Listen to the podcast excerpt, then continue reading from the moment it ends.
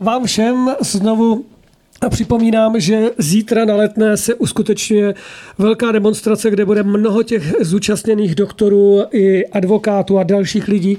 To znamená, jak jsem zmínil se před chvíli, pokud právě tímto vysíláním teprve ve vás stoupá to rozhodnutí ke statečnosti a odvaze a k tomu rozhodnutí, že tu roušku zahodíte a že začnete vytvářet ty společenské vrstvy lidí v těch malých vesničkách, městech, kteří se tomu budou stavět, tak jedině dobře. A jestli někdo z vás bude mít odvahu dneska ještě sednout do auta a přijet sem svědčit, ať už je to doktor, advokát, anebo někdo s neblahými účinky nebo se zkušenostmi neblahých účinků očkování, můžete za náma sem přijet. Telefonní číslo najdete, najdete na našich stránkách a jsme tomu to výjimečnému času, v tomto výjimečném dění otevření. A v tuto chvíli mi dovolte, abych přivítal na tomhle malinkém pódiu dalšího doktora a to je pan doktor Zeman. Vítám vás. Hezký den. A v tuto chvíli je to další statečný člověk a jsme rádi, co nám, nebo jsme rádi, přestože to asi bude bolet. No, bolet snad ne, ale trošku dám snad eh, i jiný pohled malinko na celou záležitost. Dobře. Ale nejdřív mi dovolte, abych se představil. Já působím jako internista, 33 eh, let to bude teďka už, eh, což je dosti dlouhá doba. Samozřejmě v posledních letech působím praktický lékař a ještě jsem k tomu nefrolog, to znamená odbornost ledvin. Ale samozřejmě to není o tom, o té odbornosti dneska. Dneska je to spíš o té statečnosti, i když ta odbornost, abych si to rozebral, a něco si k tomu řekli, je určitě nesmírně důležitá, ale zrovna tak je důležitý eh, řekl bych něco, čemu říkáme selský rozum. To bezprostřední, a děkuji za pozvání, co mě eh, jak si vyzvalo, abych sem šel, byl, eh, byl, bylo expoze eh, pana Janečka na Zlatém Slavíkovi, které bylo médii řadou nebo dokonce většinou odborníků i pseudoodborníků jednoznačně odsouzeno. A musím říct, že já nejsem fandou pana Janečka z hlediska různých jeho počinů. Nicméně on toho tam vlastně tolik neřekl. On řekl, buďme stateční, přeloženo starejme se o to tak, aby jsme se nekazali, nenakazili a když už se nakazíme, tak se s tím nějak musíme vyrovnat. A druhou věc řekl, starejme se zodpovědně k našim dětem. A to zodpovědně k našim dětem zase rozložil na dvě jednoduché věci. Nezavírejme školy, neomezejme výkuku a neočkujme děti. Zvláště ten moment neočkujme děti vzbudil naprosté šílenství v těch sdělovacích prostředcích, které byly zápětí, to znamená několik hodin poté nuceny, nuceny se od toho distancovat, jako by řekl vlastně nějakou, nějakou svatokrádež, jako by udělal nějaké nadsti utrhání. A přitom eh, očkovat děti i běžnými očkovacími játkami, a já jsem pro běžné očkovací látky, o tom se vede diskuze a je polemika, jestli má rodič právo to dítě teda ovočkovat nebo povinnost ho ovočkovat, natož pak ale o očkování proti covidu. Tam je potřeba k tomu očkování dětí říct, že jednak samozřejmě ta látka není dostatečně natož pak na dětech vyzkoušená a profitabilita z toho očkování u těch dětí je víceméně takřka minimální.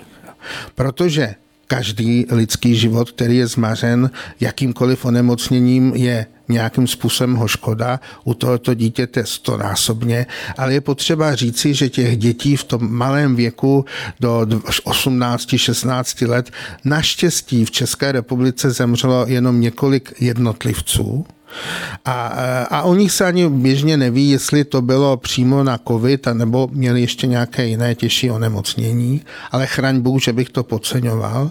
Ale mluvíme tady o očkování 100 tisíců dětí ve věku 5 až 12 let, který teď má být schváleno nebo bylo schváleno Evropskou komisí, nebo respektive EMO, což je Evropská medicínská agentura. A potom samozřejmě už běží očkování 12 až vlastně 16 let a 16 let a víc, což je obdobný příklad a hned vysvětlím, proč se na to dívám zcela odmítavě. Jde totiž o to, že tato nevyzkoušená očkovací látka těm dětem nic moc nepřinese. Je tam na jedné straně riziko, které dejme tomu je stejné jako u dospělých, to znamená není úplně zanedbatelné a benefit z toho očkování je takřka nulový, protože čemu nám dojde? Nedojde k imunizaci toho dítěte, protože ono stejně ten covid může dostat v tom smyslu, že je přenašeč a e, možná o něco míň, ale není prokázáno kolik míň, ale nehrozí, nebo takřka nehrozí žádné vážnější onemocnění. Hovoří se tu o jakémsi chronickém selhání eh, metabolismu u dětí, kde vlastně asi několik set dětí bylo hospitalizováno a žádné naštěstí neumřelo. Pravdou ale je, že ani u nich není prokázána přímý vztah k onemocnění covidem, protože se to objevuje, toto onemocnění metabolické se objevuje až několik týdnů po jejich, eh, po jejich kontaktu s nakaženým covidem a není teda možné prokázat, že oni ten covid měli nebo byli nějakým způsobem pozitivní. Takže očkování těch dětí na jednu stranu malý zisk, nebo takřka nulový zisk a poměrně velké riziko, které ani není proskoumáno a to v současné době na tož pak do budoucna.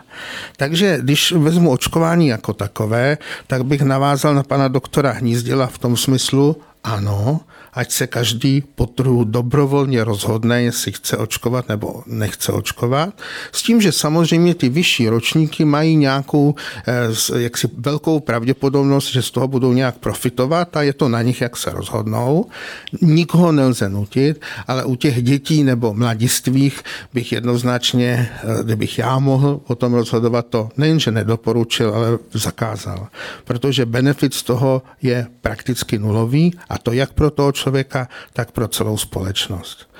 Takže to je jenom okraj k tomu, co vlastně jsem si všiml na tom vystoupení pana, eh, pana Janečka, na tom, na tom eh, Slavíkovi a následné hysterii, která toho vznikla. A teď proč ta hysterie? Ta hysterie totiž vznikla proto, že někdo narušil nedotknutelné tabu očkování nedotknutelné tabu vakcinace proti covidu, které se stalo víceméně jakousi mantrou boje proti covidu. Eh, nelze spochybnit, že pro někoho to význam má, pro jiného menší význam, aspoň dle mého názoru, a rozhodně ale nelze k tomu nikoho nutit, ale na tož pak vlastně potažmo nutit eh, děti, studenty, žáky, mladistvé k očkování s tím, že vlastně v těch kolektivech dětí oni jsou na tom ještě hůře, než my v těch kolektivech dospělých. Protože my, když jsme osobně přesvědčeni o tom, že se nechceme nechat očkovat, tak je to samozřejmě nepříjemné protože mám, nemáme ten covid pas, za chvilku si k tomu něco řekneme ještě, eh, máme nějaké omezení, nechtějí nás v hospodě, v plaveckém bazénu a podobně, ale ty děcka jsou jakoby v té třídě vyvrženi někam na okraj toho kolektivu. Eh, a to psychicky, ale i fyzicky. Psychicky jako, že teda jsou nějaký divný nebo z divných rodin a, a, a, a jsou prostě rizikem pro všechny. A fyzicky, že teda nosí roušky víc než ty ostatní, ostatní, furt se testují, eh, nesmí některé věci dělat a jiný je můžou dělat a podobně a vyvolává to v té třídě určitě velmi, velmi řekl bych, negativní postoje k této skupině a to už jak, a to dokonce nejen od, eh, od těch spolužáků, ale především od těch pedagogů, kteří samozřejmě v té mase mají ty obecné názory nebo sdílejí obecné názory ohledně očkování, roušek a podobně. A e, takže jinými slovy, ta míra té nenávisti, která v tu sobotu potom Slavíkovi zazněla, tam mě zcela, bych řekl, šokovala, ačkoliv jakoby je to v celé věci drobnost. Uh, upřímně řečeno jsem si nikdy nemyslel, že 30 let po roce 89 eh, se dožijeme takovéhle situace a možná bych asi eh, se s vámi podělil o svůj názor na to vlastně, proč se tak děje. Samozřejmě ten covid nikdo neví, jestli vznikl teda uměle, nebo jestli vznikl nějak opravdu přírodně a myslím, že se to hned tak nedozvíme. Nicméně vznikl, rozšířil se, je dneska součástí přírody a my se musíme naučit s ním žít. Eh, jistě je lepší naučit se s ním žít nějak, eh, nějakou cestou dobrovolnou, to znamená uvědomit si, co mohu nebo nemusím dělat, než cestou násilnou, ale bohužel ta společnost celosvětově, evropsky minimálně, v Americe to též, ale i jinde, razí tu násilnou cestu, to je příkazy a zákazy, které vedou k masivnímu rozdělení společnosti až, to na, a na hranu, až na hranu snesitelnosti. A jestliže se přistoupí k nějakému eh, povinnému zákonnému očkování, a to v situaci, kdy, a to za chvilku řeknu, proč to očkování jednoznačně nesplňuje odborné podmínky pro povinné očkování, tak, eh, tak samozřejmě se to ještě, ještě ten rozpor v té společnosti ještě eskaluje. Osobně se domnívám, že tato situace se opravdu velmi hodí, a teď budu mluvit jenom v rámci Evropy, politikům eh, evropským, včetně teda eh, řadě politiků v České republice, a eh, kopíruje jakousi snahu překrýt některé problémy jinými problémy. Ku příkladu to, že vlastně Evropa jako taková dlouhodobě to znamená několik posledních desítek let, si žije nad své ekonomické možnosti. Eh, po té druhé světové válce eh, tak všichni nějak optimisticky budovali tu Evropu. Samozřejmě někteří přímo, někteří bohužel v našem hm, socialistickém sovětském bloku, ať už si o tom kdo myslí, co chce ale budovali tu Evropu a ono to nějak jakoby eh, ten entuziasmus a to úsilí eh, došlo nějakého si konce a, eh, a potom, aby se v tom jakoby pokračovalo, tak vlastně byl takový trend v Evropě nastolen, dejme tomu všechno všem. Nebo řeknu skoro všechno, skoro všem. Nikdy to není absolutní. To vytvořilo obrovské vlastně tlaky na ekonomiku, na ten tlak na vzrůstající spotřebu, to znamená vysokoobrátkové eh, točení peněz a zboží, které není v té fázi tolik potřeba, samozřejmě s tím spojené drancování přírodních zdrojů, energie a toto. To všecko se nakupilo do současných problémů, které už tady předřesníci říkali. A, eh, a teď ta Evropa, která chce být, chce být, neříkám, že všichni, neříkám, že všechny státy a všichni občané, ale chce být jakoby jednotnější, aby měla to centrálnější vedení, se s tím neumí vyrovnat. A teď přišel do toho COVID, který je nějakým způsobem k tomu, řekl bych, z podstatné části vhodný.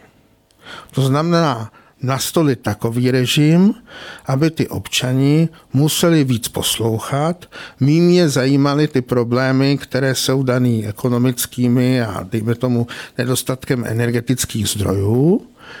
Vázání byly víc na ty povinnosti, než na tu svobodnou vůli. A samozřejmě v záloze pak ještě máme tady další opatření, kdyby ten covid ustoupil třeba rychle, což bychom si jistě všichni přáli, tak tu máme další možnosti, jako je ta zelená politika, Green Deal a podobně. Ale abych neodbíhal, takže z mého pohledu ten COVID se hodí eh, mocenským strukturám, principiálně možná ne tolik eh, k tomu jakému si eh, udržení moci fyzických osob jako jednotlivců, ale spíš celkové nějaké politické eh, bruselské elitě k tomu, aby docílila další možnosti svého postavení v rámci Evropy, nuceného združování států a tak dále a tak dále. Teď se jenom podívám do svých poznámek. Tak, k té vakcinaci. Samozřejmě ta vakcinace, to už tady asi bylo řečeno, eh, musí zůstat dobrovolná, protože nechci vyvracet někomu možnost, aby se nechal očkovat. Zároveň není jediný důvod, aby se nechali lidi povinně očkovat a proč. Myslím, že už to tu zaznělo, ale jenom to zrekapituluji. Jde totiž o to, že ta vakcinace nejen, že není dobře eh, jaksi schválená, proskoumaná, běží, ty, běží ten proces dál, že je to vlastně jakési provizorium, ale ona eh, ani vlastně neplní ty cíle. Eh, nebrání přenosu, to myslím, že vědí všichni na těch ministerstvech a tak dále, to znamená tomu přenosu brání možná nějak a možná taky nijak. A spíš se osobně domnívám ze zkušeností ze své ordinaci, že tomu přenosu nebo přenosu napomáhá masivní kontakt masivně nakažený s masivně nakaženými, ale pak ještě řeknu, co znamená to teda dál. Eh, ta vakcinace může mít nějakou ochranu, ale ne určitě stoprocentní. Eh, patrně snižuje, což asi na těch statistických číslech je vidět, možnost toho, eh, toho těžkého nebo smrtelného průběhu nemoci, ale sama o sobě tak moc tomu průběhu, respektive tomu onemocnění ne, nezabrání. A další věc je, že samozřejmě pro ty, a prosím pěkně berte to tak, jak si to myslím já, pro ty nižší věkové skupiny zase tak moc užitečná není a pro ty eh, děti nebo mládežníky vůbec ne. Takže já si myslím, že odborný, na tož pak nějaký zákonný důvod, aby se vakcinace stala povinnou pro jakoukoliv skupinu, ať už, ať už věkovou nebo profesní, tak prostě není. Mohli bychom se o ní bavit, kdyby ty vakcíny za prvé byly dostatečně proskoumané a měly za sebou nějakou historii a za druhé, kdyby ta jejich účinnost se blížila, nic není na 100%, ale kdyby se blížila 100%, jak z hlediska ochrany před tou nemocí, tak z hlediska e, bránění přenosu. E, nevím, jestli někdo z vás je odpíračem očkování třeba proti tetanu. Eh, jistě je to užitečná věc a jsem hluboce přesvědčen, že očkování proti tetanu eh, je nezbytné a taky při každé bouračce, pokud s vámi nejsou v kontaktu a nemáte napsáno někde v občance nebo u občanky, že teda jste očkován, tak vám ji píchnou, byť je to třeba navíc tak tam ten smysl je samozřejmě v tom, že eh, to brání té rozvoji toho onemocnění, ať už jste se s ním setkal nebo nesetkal, ale hlavně to na 100%, nebo neznám případ, kdyby očkování proti, očkovaný člověk proti tetanu ten tetanus dostal, tak brání té nemoci a rozvoje hlavně té nemoci. Pochopitelně vliv má i na to, to že smrt na tetanus je eh, velice krutá. V této situaci COVID ale není, a to ani zdaleka.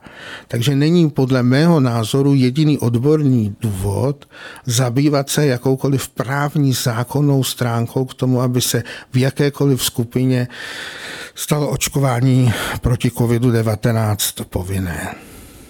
V té souvislosti bych i se chtěl zastát kohokoliv ze zdravotníků, a myslím, že ta výzva tady zazněla, aby pokud se nechce nechat očkovat, aby se prostě očkovat nenechal. Byl jsem zcela šokován, nevím, jestli to bylo počátkem tohoto týdne nebo minulý víkend, když zaznělo ve sdělovacích prostředích nějaká sestřička, která měla racionální důvod, proč se nechce nechat očkovat a jeden poslanec, eh, vůbec nebudu jmenovat, řekl na to v televizi, že takový, eh, takový zdravotník vlastně má, on řekl s nadsázkou, abych řekl přesně, má s nadsázkou na rukách krev svých pacientů. Jinými slovy, že ten, kdo je zdravotník a není očkován, takže de facto může za smrt svých pacientů. To je naprosté hulváctví, jenom chci říct, že ten, kdo to řekl, byl poslanec, ale zároveň lékař. Eh, takže to je naprosté hulváctví, který je potřeba jednoznačně odmítnout. Co se týče průběhu toho onemocnění, tak kdo tvrdí, že mu rozumí eh, a vždycky jsou nějaké výkřiky eh, typu eh, myslíme si, víme, domníváme se, tak samozřejmě domnívat se můžeme všichni, já se taky domnívám, ale je potřeba k tomu říct, že je tam mnoho nejasného a jak ta nemoc se šíří a jak mutuje v těch variantích, tak samozřejmě těch nejasností tak moc teda neubývá. Takže nikdo neví úplně, co bude, ale zdá se jedna věc, že prodělání té nemoci je nejlepším způsobem obrany pro budoucno. Neříkám, že je jako definitivní, to nemůže nikdo vědět, ale z těch, eh, jak si, kdo jsou jenom očkováni nebo jenom to prodělali, jednoznačně jsou na tom lépe ti, co to prodělali. Eh, protože mají vlastní protilátky, ale mají hlavně vlastní eh, buněčnou posílenou imunitu tou nemocí, což znamená, že v těch lymfocytech makrofázích a podobně, jsou zaneseny informace ohledně toho onemocnění přímo. Eh, dál k tomu nemohu říct nic dalšího, protože to onemocnění prodělané zase vyvolává nějakou imunizaci, ale nevíme, jestli trvalou, nebo skoro trvalou, to znamená dlouhodobou, anebo postupně klesající, to se teprve uvidí. To, co ale vidíme, je, že očkování vyvolává, a pokud lze mluvit o imunizaci, nějakou formu imunity, tak ta klesá poměrně rychle, a to jak na základě e, věku, asi zdá se mi, že u starších osob prosím, nikdo se neuražte, klesá rychleji, u mladších e, pomaleji, ale samozřejmě i s expozicí, které ten dotyčný je vystaven. To znamená, e, klesá, když jede víc lidí v autě, všichni jsou nakažený, tak ta pravděpodobnost, že se nakazíte, je opravdu velká. Ale na druhou stranu je pravdou, že když uděláme maximum pro to, aby jsme se ochránili ve smyslu autoimunity, e, patřičné léčby, tak zase na zřejmě dosti dlouhou dobu ten jedinec, a já jsem tím také prošel, je vlastně autoimunitní to znamená, má vlastní imunitu poměrně hodně silnou. Zase nemůžu říct, že stoprocentní. Mm, abych přestal jenom s tím odborným výkladem, tak mě na celé té situaci skutečně nejvíc mrzí to, na to rozdělení společnosti, protože jako lékař vlastně de facto dneska v první linii se s tím setkávám každý den, Vůbec se nemohou zlobit na nikoho, ať už je to, ať už je to pacient zdravý, nemocný, zdravotník. Vím, že ty zdravotníci v těch očkovacích centrech protože to musí dělat. To, jo, to je ze, zá, ne, to tak, ze zákona, ale je ta masáž té společnosti tak velká, že to očkování probíhá. A jistě, že je dobře, že probíhá. Já si myslím, že jenom by ta masáž neměla být vůbec žádná, mělo by to být čistě dobrovolné, jak už tady bylo řečeno panem doktorem Nízdělem po doklad, důsledném vysvětlení plusů, mínusů, rizik, povinností a tak dále. Tak, tak to očkování, které dneska probíhá především už na těch, kteří jsou nějakým způsobem k tomu donucení, zatím nepřímo donucení, tak je pro ten zdravotnický personál nesmírně zužující protože v podstatě není hodiny, kdyby se tam s nima někdo nepohával kvůli drobnostem, ačkoliv obě strany vědí, že ani jedna za to nemůže. Ale i pětiminutové čekání vyvolá u některých, říká menšiny lidí, rozúření eh, na tou situací a vylívají si ji pak na ty zdravotníky. Potom bych rád řekl, s čím jsem se setkal v ordinaci s lidma po očkování a zase to není, abych chtěl někoho o to očkování odvracet, jenom je potřeba říkat ty rizika, která s tím jsou spojená. A ne, nezažil jsem u svých pacientů žádný smrtelný onemocnění, teda smrtelnou reakci, i když je pravdou, že jich těch přímých reakcí eviduje podle dostupných informací z, ze sdělovacích prostředků, nemohou si to ověřit státní ústav kontroly léčby, léčby, léče, kontroly léčiv na 130. Eh, ono jich jistě je daleko víc těch úmrtí, protože řada jich byla až ex post tak eh, nejvíc mi připadá, že, je, že dochází k iritací CEF. To znamená po tom očkování nějakou auto, nějakým autoimunitním procesem dochází k iritaci cévních stěn, většinou žilních cévních stěn s se stavem, který se blíží k zánětu. To znamená zánět žil, neboli eh, flebotrombóza nebo tromboflebitída teda, ať už to se dělí podle toho, jestli je to první žila nebo hluboká, tak, eh, tak buď vznikl, buď vznikl a musí se léčit, anebo se nějakým způsobem rozbíhá. A těchto případů jsem viděl hodně. Eh, takže lze z toho usuzovat, že ta reakce na tu očkovací látku, a protože většina lidí u nás je očkována mRNA vakcínou, tak i tato takzvaně neškodná očkovací látka má eh, potenci mít docela škodlivé nezádoucí účinky a to samozřejmě se nesetkávám s těma těžkými stavy, jako je rozvoj embolie plicní, tak jak bylo eh, popsáno i ve veřejně dostupných sdělovacích prostředcích. Eh, nicméně tyto stavy po delší době eh, jak si odeznívají. Je potřeba v této chvíli říct i, že eh, onemocnění covidem vyvolává u řady jedinců dlouhotrvající obtíže, ať už jsou to bolesti kloubů, svalů, šlách, fascí, nervů, ale obdobné obtíže jsou vyvolávány i lidí, kteří nejs neprodělali onemocnění a jenom se teda nechali očkovat. Takže k tomu očkování je potřeba říct, že ano, kdo ho chce, nech má tu možnost, dobrovolnou možnost, ale měl by být plně informován o všech rizicích, které s tím jsou spojený a souhlasím s předřečníky, že to by mělo být eh, v nějakém minimálně lékařském centru. Nemusí to nutně být u praktického lékaře, protože to by všechno se nedalo zvládnout, ale no, absolutně odsužují nádraží, obchodní centrum, autobus a podobně.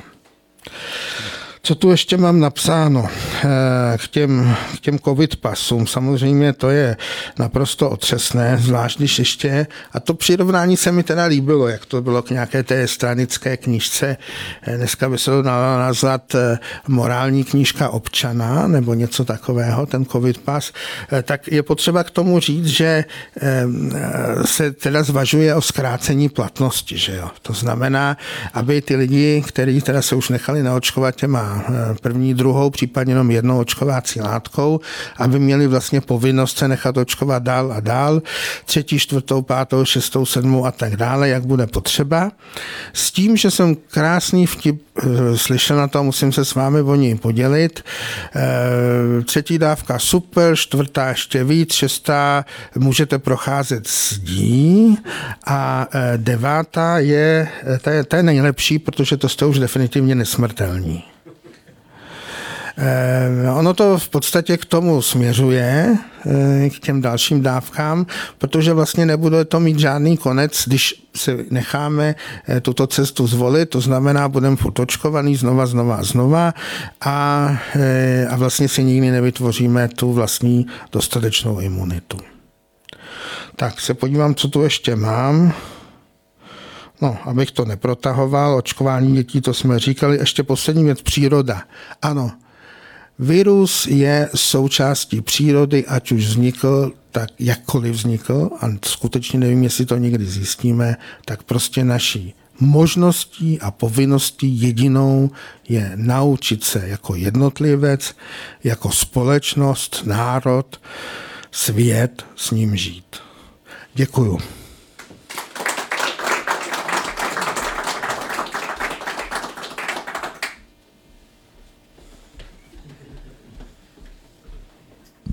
Já jsem se malinko zdržel, protože samozřejmě jsem koukal, že na Facebooku, na YouTube, na ShopTubu, kde všude můžete sledovat vlastně přímý přenos tohoto vysílání. Já jsem rád, že to zatím všechno drží.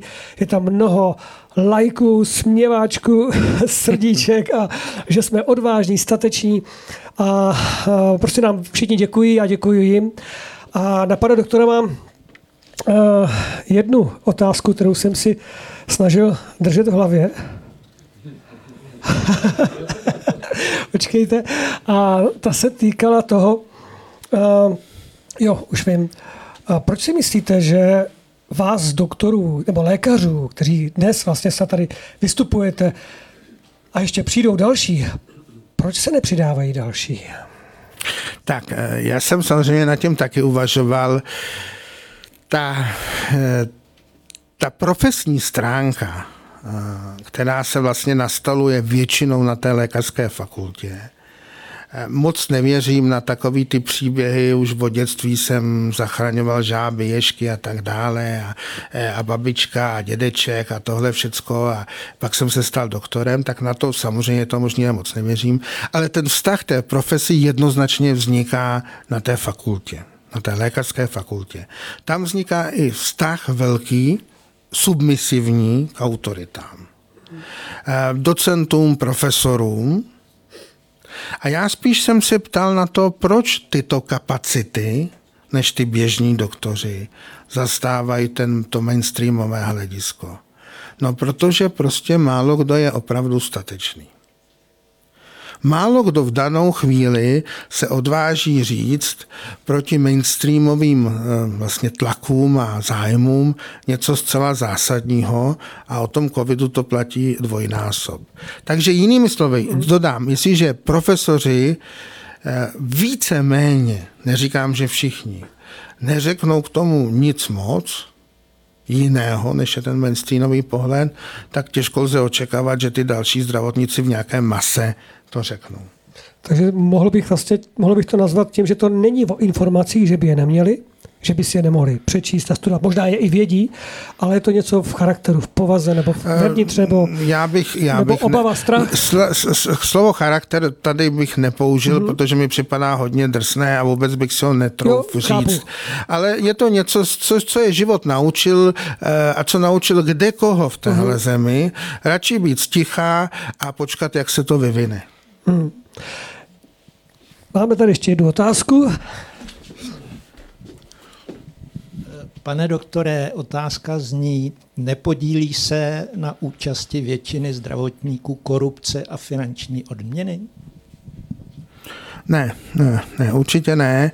E, ne, ne. Prosím vás pěkně, jeden čas, ale už je to hodně dlouho a vůbec se to netýkalo e, covidu, to bylo daleko díl.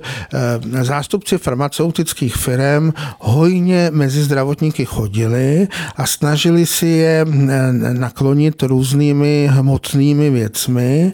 E, většinou to byly takové, bych řekl, nevalné, chci říct, ne, ne, nenákladné věci, jako, jako ručníky, propisky a takovéhle všechny věci. Tu a tam nějaká zaplacená účast na kongresu, to ano. V poslední době toho, v poslední době, ale myslím tím už před covidem, to tak tak razantně ubylo, že ty firmy si dali do vínku, že vlastně nesmí dávat nic. Takže když z nich vyrazíte dvě propisky, tak pomalu máte pocit vítězství.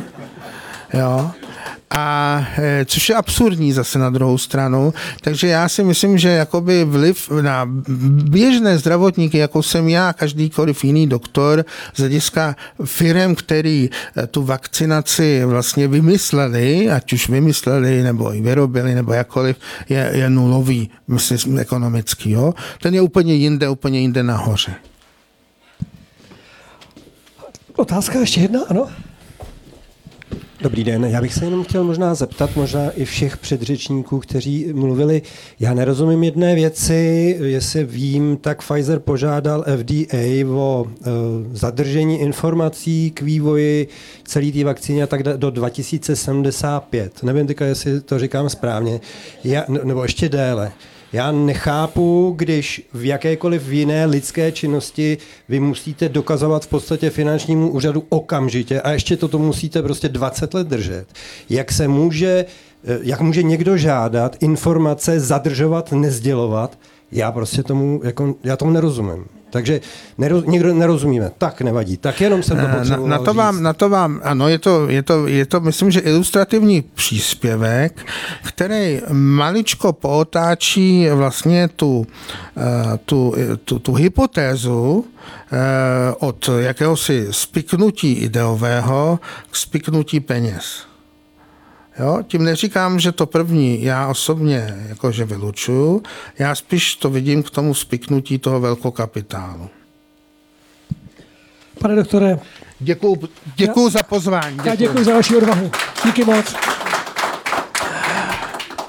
Takže, milí přátelé, tady u nás ve studiu přibývá, přibývá nás trošku víc, protože se nám tady začnou štosovat všichni ti pozvaní hosté, ale já opravdu cítím, že je potřeba si dát přestávku, protože mnozí si mezi sebou potřebuje vyměnit nějaké informace, občerstvit se, odskočit si na toaletu a vás eh, na internetu za, obrazovk, za ob, vašimi obrazovkami, obr, obrazovkami, eh, mobilními aplikacemi v tabletech a mobilech.